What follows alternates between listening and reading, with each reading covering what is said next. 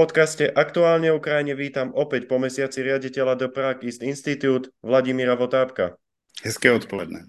Začníme optimisticky. Veľmi nádejné úsilie Ukrajincov na ľavom brehu Dnipra. To môže zásadne zmeniť situáciu. Súhlasíte? E, já samozřejmě tu aktivitu vítám, to, že se jim podařilo obsadit určitá předmostí, je nepochybně pozitivní fakt ale já osobně bych to mm, z hlediska celkové strategie nebo celkové změny vojenské situace zatím nepřeceňoval, protože až dosud to jsou operace jednotek zvláštních speciálních sil eh, a mm, zatím nevidíme, není jasné, jak by Ukrajinci v případě, že by chtěli rozvíjet tento úspěch, postupovat dál, tak jak by tam přesouvali jednotky, materiál, zásoby, munice a tak dál mnohem masovějším měřítku. Teď je tam možné odvést eh, prostě četu nebo družstvo na nějakém rychlém šunu, je možné jim přivést ty potraviny a munici, protože se jedná o nízké počty vojáků. V okamžiku, kdyby to byly tisíce nebo desetitisíce vojáků, eh, tak by se mohlo stát, že by se v inverzním módu zopakovala situace ruských vojsk, které byly na pravém břehu eh, tady Dněpru v chersonské oblasti a Ukrajincům, kterým se, kterým se podařilo vyřadit eh, mosty a dopravu přes Dněpr, tak je dostali do fakticky logistického obklíčení, nebo hrozilo ruským vojákům, že se dostanou do toho logistického obklíčení a oni se raději sami stáhli. To znamená, i kdyby Ukrajinci obsadili desítky čtverečních kilometrů na tom levém břehu, stále nebude vyřešená otázka, jak jim dopravovat zásoby. Protože pochopitelně v okamžiku, kdyby tam já nevím, se pokusil udělat pontonové mosty nebo postavit celkový most, zprůjezdnit ten Antonovský most. Pochopitelně takové objekty se okamžitě stanou eh, cílem velmi intenzivních útoků ruského letectva a nezapomeňme, že Rusové mají teď v arzenálu takové ty eh, jaksi, klouzající bomby, které dokáží odhazovat ze svých letadel desítky kilometrů od linie fronty a ta letadla jsou tím pádem jaksi obtížně zasažitelná, jsou v podstatě nezranitelná, ale ty bomby na zemi dělají spoustu škody. Takže hm, já bych Ukrajincům z plného srdce přál uh, úspěch uh, a když se nám moc nevydařila ta letní ofenzíva, bylo by skvělé, kdyby došlo k nějakému zásadnímu průlomu třeba teď, ale upřímně řečeno zatím nevidím, jak by ten sympatický úspěch na levém břehu mohl být dál rozvíjen tak, aby překročil mezi nějakého taktického nebo operativního úspěchu a stal se z ní strategický úspěch, skutečný průlom ruské fronty. Eh, bojím se, že zatím jsme k tomu, od, toho, od takového momentu jsme ještě daleko. Okupanti neustávají v bezlavom búšení po celé frontové linii. Dokedy to můžu vydržet? To upřímně řečeno, mm, eh, to by jsem také rád věděl eh, a nejsem si úplně jistý, jestli to dokonce ví mm, naše, eh, naše vojenské rozvědky. Obávám se, že to, kolik mají Rusové ještě zbraní, respektive kolik jich mohou dostat třeba ze Severní Koreje s nepochybným souhlasem Pekingu, to je velká neznámá. My už jsme o tom hovořili několikrát a bylo to napsáno v nesčetném počtu článků. Eh, tato válka eh, bude rozhodnuta nejen tím, jak dobře, statečně, obětavě budou bojovat ukrajinští vojáci proti ruským okupantům, ale o jejím výsledku rozhodne především logistika a zásobování. To, jak silně bude schopen Západ podporovat Ukrajinu. Protože kdybychom v tom nechali Ukrajinu samotnou, tak bohužel asi by neměla šanci v dlouhodobém vyčerpávajícím konfliktu. Na druhou stranu, když se podíváme, jaký je potenciál Západu, jaký je potenciál Ruska, nebo v nejhorším případě i Ruska a Číny, tak ten nepoměr je výrazný. Podle všech zásad logiky, podle všech zásad vojenství by Ukrajina, pokud bude dostatečně podporována Západem, měla zvítězit. Problém je v tom, že za více než 600 dnů konfliktu jsme nedokázali Ukrajině dodat to, co potřebovali. My jsme jim dali spoustu pomoci, nepochybně jsme Ukrajinu zachránili před porážkou, eh, ale zároveň jsme jim dodali tolik zbraní a takové zbraně, aby mohli ze svého území ruské okupanty vyhnat. A já bohužel nevidím v posledních měsících nic, co by měnilo tu situaci, nebo co by alespoň slibovalo zásadní změnu. Eh, není to tak dlouho, kdy Evropa oznámila, řada evropských politiků oznámila, že zjevně nebudeme schopni dodat našemu, dostat našemu slibu dodat Ukrajině jeden milion dělostřeleckých nábojů pro jejich dělostřelectvo. To je nepřijatelné, nepochopitelné, neomluvitelné. Ukrajinci bojují za nás, za Evropu a my jim nejsme schopni ani dodat dostatek munice. Potom pochopitelně Ukrajinci těžko mohou vítězit. My jsme jim dali pár tanků, několik desítek, eh, nedali jsme jim žádné a zatím jsou, jsou jaksi moderní bojová letadla F-16 jsou stále v rovině slibů, i když pámbu zaplať zdá se, že eh, program výcviku pilotů už byl zahájen nebo rozjíždí se, takže to je slibné, ale stále ještě to nejsou ty desítky F-16 vybavených všemi raketami a dalším zařízením, které jsou nutné pro současný boj. A i když jim je potom nakrásně dodáme někdy v průběhu příští roku, tak je otázka, kolik jich dáme a jak moderní munici, jak vyspělé třeba raketové systémy jim k tomu přidáme. Takže zatím to vypadá tak, že Ukrajině dáváme dost na to, aby neprohrála, ale dáváme jim příliš málo na to, aby vyhrála a já si nejsem jistý, co vlastně tu situaci může změnit. Situace už došla tak daleko, že se znovu ozývají nejrůznější hlasy eh, analytiků, komentátorů, politiků, kteří říkají, no ono by bylo asi nejlepší, kdyby Ukrajina se domluvila nějak s tím Ruskem a uzavřeli příměří. Jako nikdo je nenutí, aby se vzdávali svého území, nikdo je nenutí, aby se vzdávali Krymu, ale ať přestanou střílet. Jenže to je přesně to, co by fakticky znamenalo, že se vzdali svého území, že se vzdali Krymu, že své obyvatelstvo na okupovaných územích nechají eh, vystavené brutální rusifikaci, která tam probíhá, vymývání mozku a tak dále, a tak dále. Přitom víte, je otázka, s čím tu situaci srovnat. Asi, asi ta nejbližší situace k tomu, co se teď udělává mezi Ruskem a Ukrajinou, je druhá světová válka. To byl samozřejmě rozsáhlejší konflikt, ale byl to podobný konflikt armád, který byly v zásadě vyrovnané, neměla jedna na druhou nějakou zásadní technologickou převahu. A tudíž konec konců rozhodovala síla průmyslu v zázemí, kromě umění generálů a důstojníků a odvahy vojáků, pochopitelně. Ale konec konců, jak se říká, bitvy vyhrávají stateční vojáci, ale válku vyhrává řádná logistika a zásobování.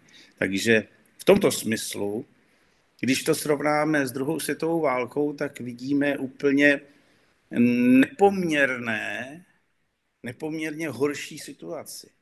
Teď se říká, že Evropa není schopna dodat dost dělostřeleckých nábojů.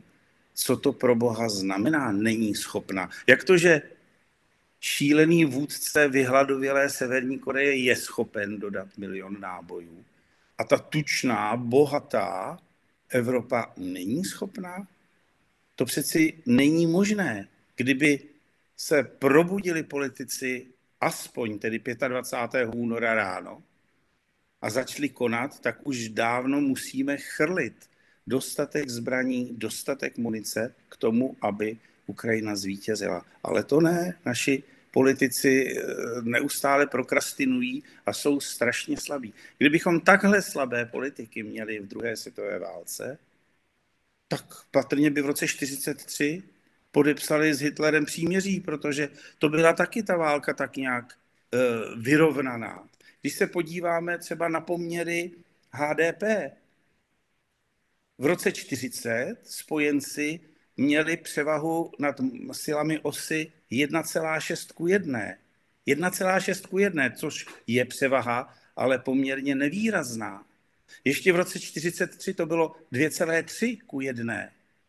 v roce 44 2,8 nebo 2,9 ku jedné. A teprve v roce 45, kdy už značná část Evropy byla osvobozená, část Německa okupovaná, rozbombardovaná, tak teprve tehdy se to posouvalo k nějakému poměru 5 ku jedné. Jaký je poměr Jaký je poměr HDP Evropské unie a Ruska? Jenom Evropské unie. Nechme stranou teď třeba Spojené státy, Kanadu, Japonsko. Jenom Evropské unie. Evropská unie v poměru HDP proti Rusku je 8krát, 9krát větší. Podle toho, jak se to počítá, co všechno to započítáme, eh, když vezmeme úroveň, do úvahy úroveň ruské statistiky, tak možná i desetkrát větší. Ale rozhodně nejméně osmkrát. Jo? To není 1,6 ku jedné, to je 8 ku jedné.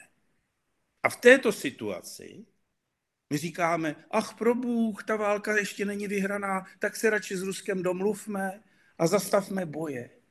To je tak špatný přístup, tak nepochopitelný přístup, že ještě jednou říkám, pokud by takovýhle přístup měli vůdcové spojenců za druhé světové války, hm, tak český protektorát a slovenský štát by zůstal dál na mapě. Vesele bychom se tady, vesele bychom byli germanizováni, pravděpodobně bychom tady už vůbec nebydleli, byli bychom vysídleni někam na Sibiř nebo do Ruska a tak dále a tak dále. Nedošlo by k žádné nápravě těch hrůz. Hitler by se stal salonfähig eh, politikem. Nedošlo by k porážce toho zločinného režimu. A něco podobného vidíme ve vztahu k Rusku. Je to pro mě, jak už jsem řekl, nepochopitelné, nepřijatelné. A je to i neodpustitelné. Takhle špatný výkon našich politiků, takhle slabé vedení Evropy. Nevím, co s tím dělat, já jenom doufám, že všechny tyhle hlasy volající po zastavení bojů a potom, aby se Putinovi eh, dala přestávka k tomu, aby se mohl dál dozbrojit a svoji armádu posílit a napadnout případně ještě nějaký další stát. Doufám, že se to nestane. Ale musíme si přiznat, hm, že to není vyloučené. Když čtu vyjádření jednotlivých politiků, když čtu to, na to, co, je, to, co se tiskne, dejme tomu ve Foreign Affairs, tak se musím bát, že tato varianta není vyloučená. Mnohí spochybňujú Ukrajinu, že nevie pohnúť frontom. Nie je to naopak veľký úspech Ukrajincov, že dokážu na takej veľkej línii držet v šachu Putinovu hordu? E, já si také myslím. Problém je v tom, že všichni jsme e, očekávali nějaký úspěch. Eh, všichni komentátoři, kteří píší o tom konfliktu, kteří podporují Ukrajinu, tak my jsme prostě všichni doufali v nějaký spektakulární úspěch, nějaké, nějaké opakování toho úspěchu v Charkovské oblasti nebo v Chersonské oblasti. Doufali jsme, že Ukrajina prolomí frontu, že dojde, dejme tomu, k Azovskému moři. Bohužel se nic takového nestalo a nestalo se to, protože Rusko bylo připraveno.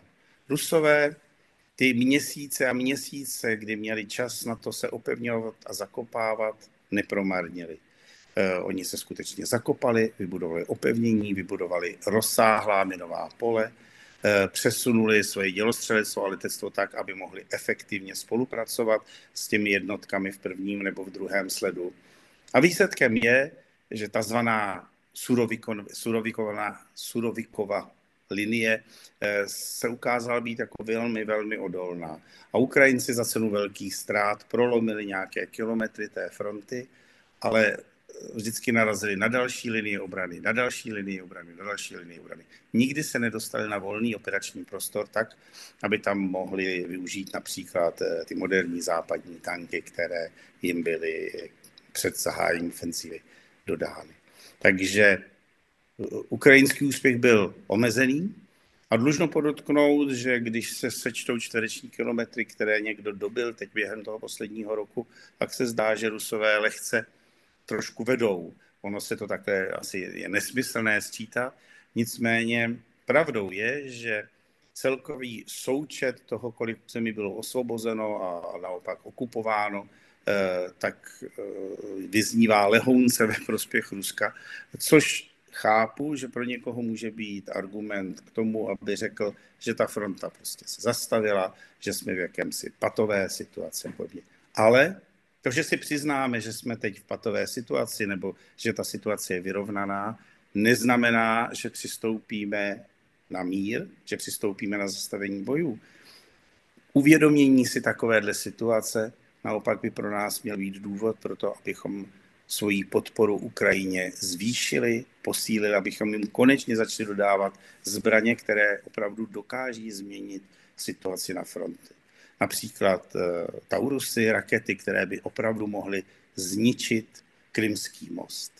Nechápu, proč jsme jim je ještě nedodali. Protože se zničením Krymského mostu bychom se výrazně přiblížili uh, zase k té variantě takzvaného logistického obklíčení celé té západní skupiny ruské armády, která drží Krym a levý břeh, Krym, levý břeh Dněpru. Takže já si nemyslím, že je to neúspěch ukrajinské armády. Ano, je to, výsledek je skromnější, než jsme všichni doufali, ale když uvážíme, jaké zbraně dostali, nebo spíš nedostali Ukrajinci, to, že mají neustálé problémy s municí, to, že stále ještě nemají eh, nic, co by mohlo alespoň vyrovnat ruskou leteckou převahu. Nemluvím o tom, že by získali Ukrajinci převahu eh, eh, jaksi ve vzdušném prostoru nad bojištěm. Za těchto podmínek, za podmínek toho, že Rusko, Rusku se stále daří, nebo Kremlu se stále daří povolávat do zbraně nové a nové desetitisíce vojáků, když uvážíme, že navzdory sankcím se jim podařilo posílit výrobu některých zbraňových systémů, například raket, hm, pak ta plus minus remíza, kterou Ukrajinci drží letošní rok na frontě, je vlastně obrovský úspěch, protože podle všech kánonů vojenství eh, by měli Rusové vyhrávat. Neděje se to tak díky umění Rus, eh, ukrajinské generality, díky odvaze a statečnosti ukrajinských vojáků se jim daří držet vyrovnanou tu situaci, ale mm, to neznamená, že nastal čas pro mírové rozhovory. Podle mého názoru to znamená, že nastal čas pro zásadní kvalitativní posílení dodávek zbraní, zbraňových systémů pro Ukrajinu. Okupanti podľa štatistik prichádzajú denne o viac ako tisíc vojakov a desiatky kusov ťažkej techniky. To sú šialené čísla. Eh, to jsou šílená čísla a mm, nikdo netuší, jak dlouho to ještě může Putin nebo eh, ten režim, který vládne v, Krymu, v Rusku, jak dlouho to může vydržet. Eh, zatím tam nevidíme žádné jednoznačné důkazy o tom, že by se měnila nálada obyvatelstva, že by jak si rostly protiválečné nálady, že by Putin výrazně ztrácel podporu a nevidíme ani jednoznačné důkazy o tom, že by se hroutila uh, ruská ekonomika, že by se hroutil zbrojní průmysl. Naopak, jak už jsem řekl, přes všechny sankce se daří do Ruska pašovat, dovážet polovodiče a další potřebné součástky pro vojenskou techniku. Takže Rusové jsou v zásadě optimističtí. Kreml a obyvatelé Kremlu, Kreml, Putin a obyvatelé Kremlu jsou v zásadě optimističní, protože si myslí, že tento způsob války vydrží ještě dlouhé měsíce a doufají v to, že to naopak bude Ukrajina, že to bude Ukrajina, Evropa a především Spojené státy, které dříve nebo později svoji pomoc oslabí. Ať už proto, že tam třeba vyhraje znova bývalý prezident Trump, nebo protože v dalších a dalších evropských zemích se k moci dostanou extrémní síly, které jsou tak nebo jinak navázány eh, na Kreml a že tedy západní podpora Ukrajině bude slábnout do té míry, že Ukrajincům konec konců nezbyde nic jiného, než skutečně podepsat nějaké příměří nebo třeba mírovou dohodu a i když se třeba formálně nevzdají svého okupovaného území, de facto to území zůstane Rusku a Rusko bude slavit obrovský úspěch. Přestože se eh, Putinovi nepodařil ten původní plán, přestože se mu nepodařilo okupovat Ukrajinu a udělat z něj eh, bezprávný protektorát, tak jako to udělal s Běloruskem. To se mu nepodařilo, věřme, že se nepodaří. Ale přesto by nakonec ten výsledek války, kdyby si ponechal to okupované území, on by to dokázal prodat doma jako úspěch, posílilo by to eh, jeho popularitu, jeho pozici v Rusku A bylo by to obrovským motivátorem pro všechny podobné šílence, zločince a psychopaty po světě a že jich po světě máme dost. Uh, takže to by byl obrovský, obrovský motiv pro ně, že to taky můžou zkusit, protože zdá se, že ve světě není síla, která by dokázala prosadit dodržování mezinárodního práva, která by dokázala potrestat agresora, který napadne nevinnou oběť a tak dále. Takže mm, tady ta situace je stále eh, jaksi na stole a jenom musíme doufat, že politici v Evropě, ve Spojených státech, v dalších zemích se včas probudí, přestanou prokrastinovat a postaví se tady těm agentům chaosu. Protože upřímně řečeno to není jenom Rusko. To, co se děje dnes eh, v Izraeli, to je další kapitola takové té války chaosu proti řádu, proti mezinárodnímu řádu. A mm, podobné tragické věci vidíme ve spoustě dalších zemí. Eh, v Nigeru dojde k převratu a eh, Africká unie nemá dost sil na to, aby tam prosadila návrat legitimní vlády. V Mali, jinde bojují, prostě sberou vrch různé militantní skupinky, často navázané na islám. A Evropa nebo někdo další nemá dost sil, dost pozornosti, dost vůle um, se tomu postavit. To znamená, že vidíme na mnoha místech, na mnoha ohniscích po světě, že ty síly chaosu, které nemají žádný program, upřímně řečeno, oni kritizují současný řád, ale nemají vůbec nic, co by mohli nabídnout jako alternativu. A přesto tyto síly nejsou zničeny, přesto tyto síly nejsou vyhnány, likvidovány a naopak zdá se, že berou vrch. To je neuvěřitelná situace. Když to poměříme třeba s obdobím studené války, tehdy spolu soupeřili dva systémy, které si dělali nárok na to, že jsou opravdu alternativou pro všechno. Ten eh, komunistický režim, my víme, že byl zločinný, my víme, kam dovedl například Československo a spoustu dalších zemí, ale teoreticky vzato to měla být alternativa kapitalismu, mělo to být něco ještě lepšího než kapitalismus a dělali si tedy skutečný nárok na to, že, že to nejsou prostě nějací šílenci, chaoti, kteří jenom ničí. Naopak oni tvrdili, že vybudují něco mnohem, mnohem lepšího. A i tento systém byl v soutěži se svobodným světem poražen. Zcela jednoznačně. Jak je možné, že síly chaosu, které vůbec nemají takovouhle ambici stát se alternativou, oni nepřináší nic pozitivního, oni se nemůžou pochlubit žádným úspěchem, Rusové konec konců byli první, kteří poslali člověka do vesmíru. Takže to byl nepochybný úspěch. To skutečně se mohlo potom mnoha lidem zdát, že ten komunistický režim je aspoň nějakou alternativou kapitalismu.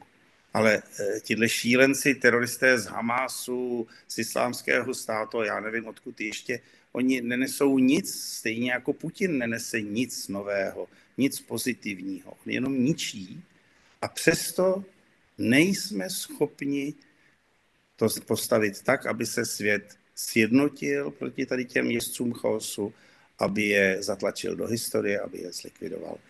Nechápu to, nerozumím tomu. S nástupom zimy sa opäť množia útoky okupantov na energetickú sieť. Mali by Ukrajinci odpovedať rovnako? Ano, myslím si, že by měli Ukrajinci odpovědět stejně, protože to je, myslím, jediný způsob, jak eh, Rusy přesvědčit, že se to dělat nemá. Eh, a k tomu, aby Ukrajinci odpověděli podobně, eh, tak k tomu musí dostat zbraňové systémy, které jsou schopné zasahovat podobnou infrastrukturu v hloubce ruského území. S těmi pár letadly, co Ukrajině zbývají a vrtulníky, mnoho právě nenadělají. Je pravda, že Ukrajinci rozvíjejí svůj program dronů, ale my vidíme, že ty drony mm, zase nejsou žádnou zázračnou zbraní ve skutečnosti, že mají spoustu technologických slabin a je zjevné, že Rusům se daří eh, ty drony pomocí rušení, pomocí dalších eh, jaksi, pomocí dalších způsobů, že se, je podaří, že se jim daří likvidovat. Možná, že ne v takovém úspěšném poměru, jako se daří Ukrajincům likvidovat ruské drony, nicméně škody skutečně způsobené ukrajinskými zdroji, eh, drony jsou eh, zanedbatelné na tom ruském území. Eh, to už větší úspěch mají různé operace speciálních sil, ale to je trošku jiná kapitolka. Takže abych odpověděl na vaši otázku, ano, je to tragédie. Samozřejmě, že bychom všichni rádi žili ve světě, kde se neútočí na civilní infrastrukturu, kde se neútočí na elektrárny, na teplárny, na vodní zdroje a podobně. Ale protože to Rusové bezostyšně dělají a protože odmítají naslouchat hlasu práva, hlasu zdravého rozumu, tak asi nezbývá nic jiného, než eh, sáhnout tedy adekvátní odpovědi, souměřitelné odpovědi a zasáhnout tuto citlivou infrastrukturu i na ruském území, tak, aby si Rusové uvědomili, že je to nepřijatelné a tuhle praxi opustili. Určitě aj vy túžobne očakávate stíhačky F-16 v ukrajinských službách. Bude to zásadný posun? Určitě to bude velký posun. Já se obávám, že to nebude taková ta zázračná kouzelná stříbrná kulka, která zasáhne upíra a ten před našimi očima se zhroutí na hromádku popela. E, to se, to se nestane.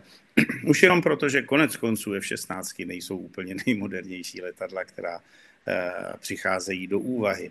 Eh, a ty zbraňové systémy, rakety, které jsou na ně navěšeny, eh, taky už mají nejedno desetiletí za sebou.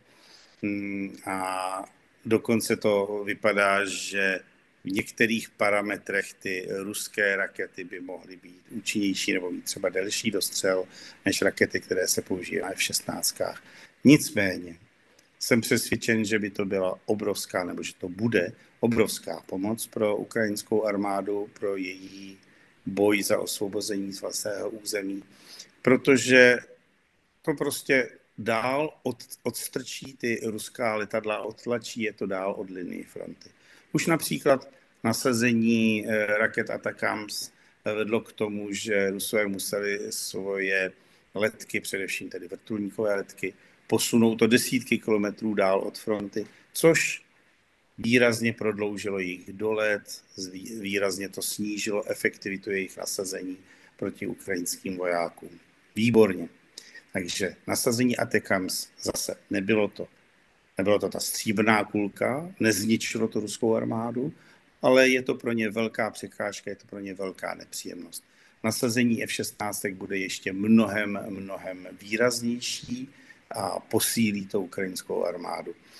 Ani tak se obávám, že nedojde jaksi k tomu, že by, se, že by ruská armáda utekla z Ukrajiny. Obávám se, že se to nestane, ale určitě jejich operační nasazení, to znamená nasazení v počtu několika desítek kusů, ne, že sám přiletí nějakých pět, pět F-16 eh, a proletí se demonstrativně kolem fronty, to by ničemu nepomohlo. Ale pokud Ukrajinci budou schopni potom nasadit větší počty desítek F-16, pak dojde ke změně situace na frontě a těm pozemním silám se výrazně uleví. V Rusku sa blížia prezidentské voľby. Aký význam im dávate? Môžu niečo zmeniť? Já si myslím, že nezmění vůbec nic. Předpokládám, že prezident Putin dostane takových 81-83% hlasů protože musí dostat víc než v minulých volbách, to je samozřejmé. A dokonce i kdyby mezi tím třeba umřel, a jsou někteří komentátoři, kteří říkají, že už je po smrti, tak se v zásadě nic nezmění, protože eh, buď kremelský režim nasadí nějakého dvojníka a pojedou dál pod značkou Putin, anebo tam nasadí někoho jiného a pojedou pod eh, nějakou jinou značkou, třeba pod značkou Patrušev. Ale nic se nezmění.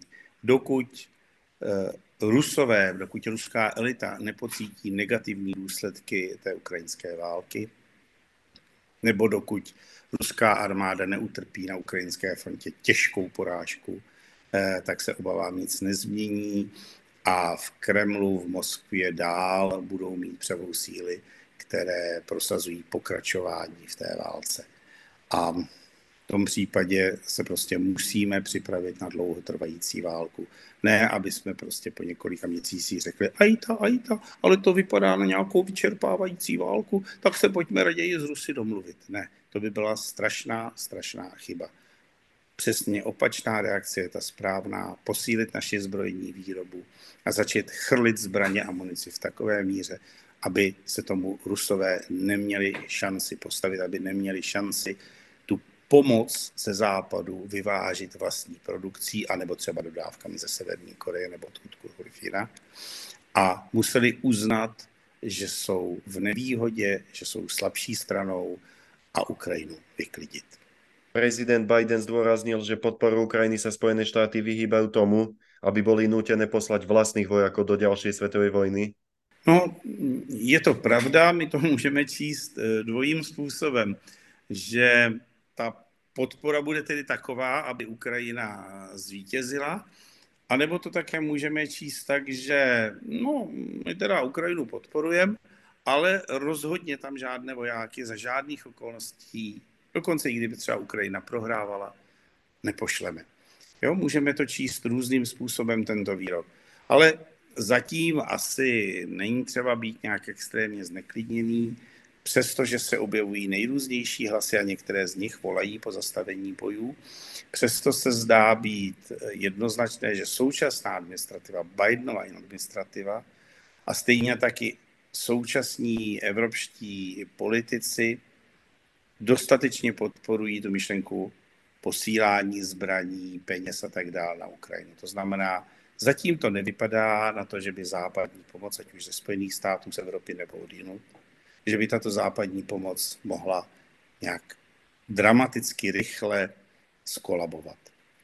Takže to, co nás čeká v nejbližších měsících, je další zasílání zbraní v té předpokládané zimní pauze. A upřímně řečeno, nikde to není napsané černé na bílém, že ta pauza musí skutečně být, ale pokud se bude opakovat situace z předchozího roku, tak můžeme očekávat teď poměrné snížení intenzity bojů a obě strany budou tedy hromadit zásoby, eh, cvičit nové vojáky tak, aby byli připraveni na ty očekávané ofenzivní akce na jaře příštího roku, kdy jaksi zmizí, takzvaná rozputica, spevní se terén a zase se vytvoří základní podmínky pro pohyb těžké techniky na frontě.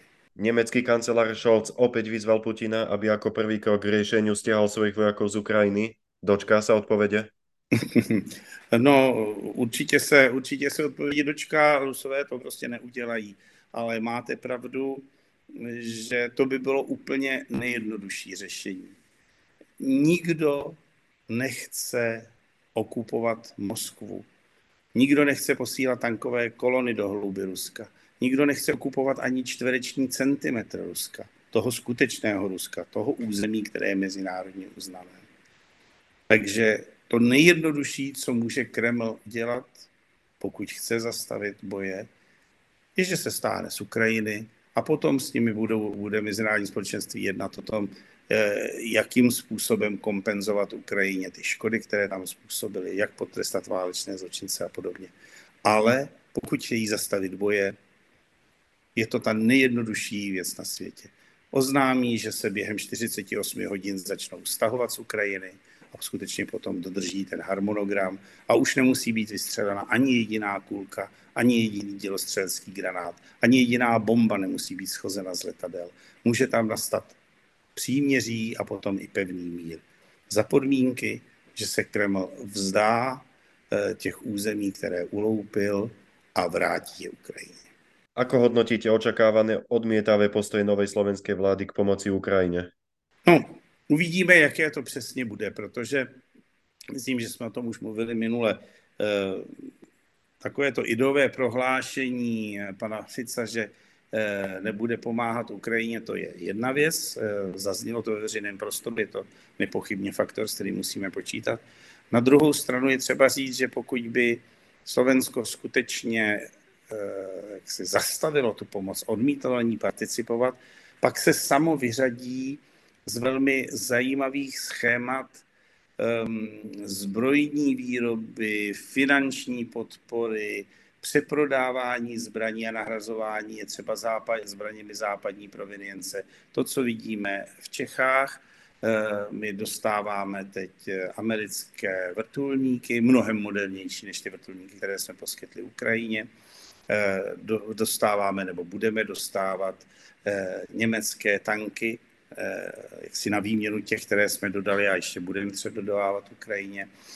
Český průmysl jak si se chystá podílet na nejrůznějších programech výroby, ale nebo třeba také oprav vojenské techniky, protože každé dělo může vystřelit jenom konečný počet, počet granátů a pak, i když není poškozené, i když eh, se nestalo obětí nějaké dělostřelecké Eh, nějakých dělostřeleckých bojů, kdy po sobě vzájemně střílejí ty eh, baterie dělostřelecké, nebo se ničí z dronů nebo z letadel. I když ten, to dělo vlastně je nezasaženo, tak přesto musí jít na opravu.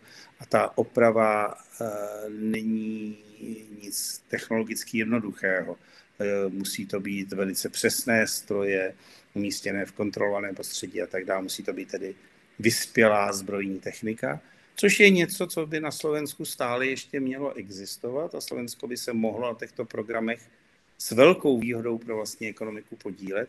Takže pokud mm, Fico sám o své vůli vystoupí z takových programů, z takového vlaku, mm, tak myslím si, že by se to nesetkalo s nadšením, s podporou, se schválením ze strany slovenského průmyslu. A Myslím si, že si to Fico ještě dobře rozmyslí. Nicméně, pravda je pravda, eh, ty výroky, které jsou velmi špatné, zazněly a tak nemůžeme vyloučit, že se to skutečně stane. Na druhou stranu eh, poměr nebo podíl Slovenska na podpoře Ukrajiny není velký, takže i kdyby to Fico udělal, tak nenastane hned kritická situace pro Ukrajinu, nebo Ukrajina to možná ani moc nepocítí. Ten problém je v tom politickém příkladu. Pokud tohle Fico udělá, tak ukáže příklad mnoha dalším politikům, zemím, politickým silám, či něco takového je možné a mm, stane se to reálnější a možnější i ve vztahu k zemím, které hrají mnohem větší roli v podpoře Ukrajiny, než eh, je Slovensko. Uvedomujú si slovenskí vládni politici, že sa idú zapísať do dejín podobně jako kolaboranti počas slovenského štátu? To nevím, já si myslím, že oni to tak nevidí, ale je pravda, že tady tu paralelu můžeme do značné míry namalovat. Oni samozřejmě mají k tomu slovenskému štátu ještě hodně daleko. Zatím jsem nezažil nebo neslyšel jsem nic o tom, že by pan Fico chtěl vyslat rychlou divizi na pomoc ruské okupační armádě. Ale ano, já myslím si, že tomu, co jste řekl, rozumím. Eh, ta paralela se tady nabízí a byla by obrovská škoda nejen pro slovenské hospodářství, ekonomiku, zbrojní výrobu, ale i pro morální stav slovenské společnosti, Eh, pokud by se Slovensko jednoznačně postavilo na stranu Kremlu, na stranu okupantů. To by byl velmi tragický moment a já doufám, že se to nestane. Oveľa lepšia je povolebná situácia v Polsku. Aj novo vznikajúca koalícia stojí jasne za Ukrajinou. Souhlasíte? Eh, to nepochybně ano, ale tam je ta situace trošku jiná. Poláci, přestože v posledních měsících se trošku škorpili s Kijevem, Eh, tak oni stáli naprosto jednoznačně na straně Ukrajiny a já jsem přesvědčen, že nová vláda, i kdyby to měl být Moravěcký, jakože to nevypadá podle těch čísel v parlamentu, eh, nebo to bude Tusk, eh, tak obě tyto vlády budou pokračovat v jednoznačné podpoře Ukrajiny a je to dobře. Připomeňme si, že Polska a Ukrajina mají mezi sebou i sporné momenty. Ta jejich historie v 20. století nevypadala dobře. Eh, je tam spoustu bodů, kvůli kterým by se mohli hádat, ale polská vláda v okamžiku ruského útoku na tohle na všechno zapomněla a skutečně nabídla a poskytla velmi upřímně pomoc, poslala tam hodně zbraní a oni skutečně šli až na samou hranici toho, aby neohrozili vlastní obrany schopnost otevřela dveře ukrajinským uprchlíkům, chovala se k ním až do poslední doby velice hezky. Takže Já věřím, že ať už tam bude jakákoliv vláda, takže to pomoc Ukrajině neoslabí, že ten hub v Řešově bude dál perfektně fungovat, že přes Polsko bude mířit na Ukrajinu americká a další vojenská pomoc a že Varšava bude pokračovat v té velmi důstojné a dobré roli, kterou hraje od začátku té velké války mezi Ruskem a Ukrajinou. Povzbudilo vás veľké množstvo ľudí a optimistická nálada 17. novembra na Národnej triede a Václavskom námestí? Um, je samozřejmě skvělé vidět, že si lidé to výročí připomínají, že uh, nejen pro tu generaci, která to zažila, ale i pro lidi, kteří to nezažili a o těch událostech se učí jenom v dějinách, hodinách dějepisu, eh, že to je politicky živé téma. To je samozřejmě dobře, ale upřímně řečeno, mm, eh, nemyslím si, že by to bylo něco, co by nás imunizovalo před návratem nějakých populistů, demagogů a podobně. Nezapomeňme, že i mm, bývalý premiér Babiš přišel eh, položit květiny. Eh, nezapomeňme, že dva bývalí prezidenti, pan Klaus a pan Zeman, eh, se dokonce sešli v televizi a vedli tam podle mého názoru naprosto hloupé a falešné řeči o tom, jak byla demokracie zprivatizována, že slouží jenom někomu a někomu neslouží a podobně. Takže mm, já si vůbec nejsem jistý, že jenom připomínání památky 17. listopadu nás zachrání před nějakým velmi nežádoucím odklonem do vod eh, populismu. Bohužel musím říct, že když se díváme na předvolební výsledky, tak eh, výsledky voleb, které by přivedly zpět k moci pana Babiše, tentokrát podporovaného ještě navíc panem Okamurou, že hm, ty průzkumy ukazují, že taková varianta není nereálná, naopak je spíš pravděpodobnější než varianta jiná. Takže všechny politické strany, všechny nezávislé nebo demokratické komentátory, myslitele a tak dál, čeká spousta práce, tak aby se to za méně než dva roky nestalo. Tak aby se náhodou nestalo to, že se Babiš vrátí a zavede naši zem ještě, ještě mnohem dál od Evropy a blíž k Rusku, než to činil během svých minulých volebních období. Naša iniciatíva posiela ukrajinským vojakom špeciálne piecky, vyrábajú ich skvelí ľudia v Martine. Ako veľmi je dôležité pokračovať v pomoci? Eh, je to strašně důležité, protože eh, ať už je to bezprostřední zbrojní pomoc, která jim umožňuje, aby se vůbec zbránili, a nebo je to taková ta lidská pomoc, ta jim ukazuje, že v boji nejsou sami. E, to je pro morálku vojáků hrozně důležité a já jsem moc rád, že jak na Slovensku, tak i v Čechách je spoustu aktivistů, kteří neváhají obětovat svůj volný čas i peníze a posílají jim nejrůznější druhy Eh, druhy pomoci, od teplých ponožek až po neprůstřelné vosty, přes eh, nějaké kity, eh, lékárničky první pomoci, až po třeba obrázky dětí, kteří těm vojákům připomínají, za co vlastně bojují. Je to dobře a naplňuje mě to optimismem. Ďakujem vám v mene našich poslucháčov za ďalšiu zajímavú analýzu. Do počutia na budúce. Sláva Ukrajine. Bylo mi potěšením, jsem velmi rád s vámi hovořit. Gerojem sláva. thank you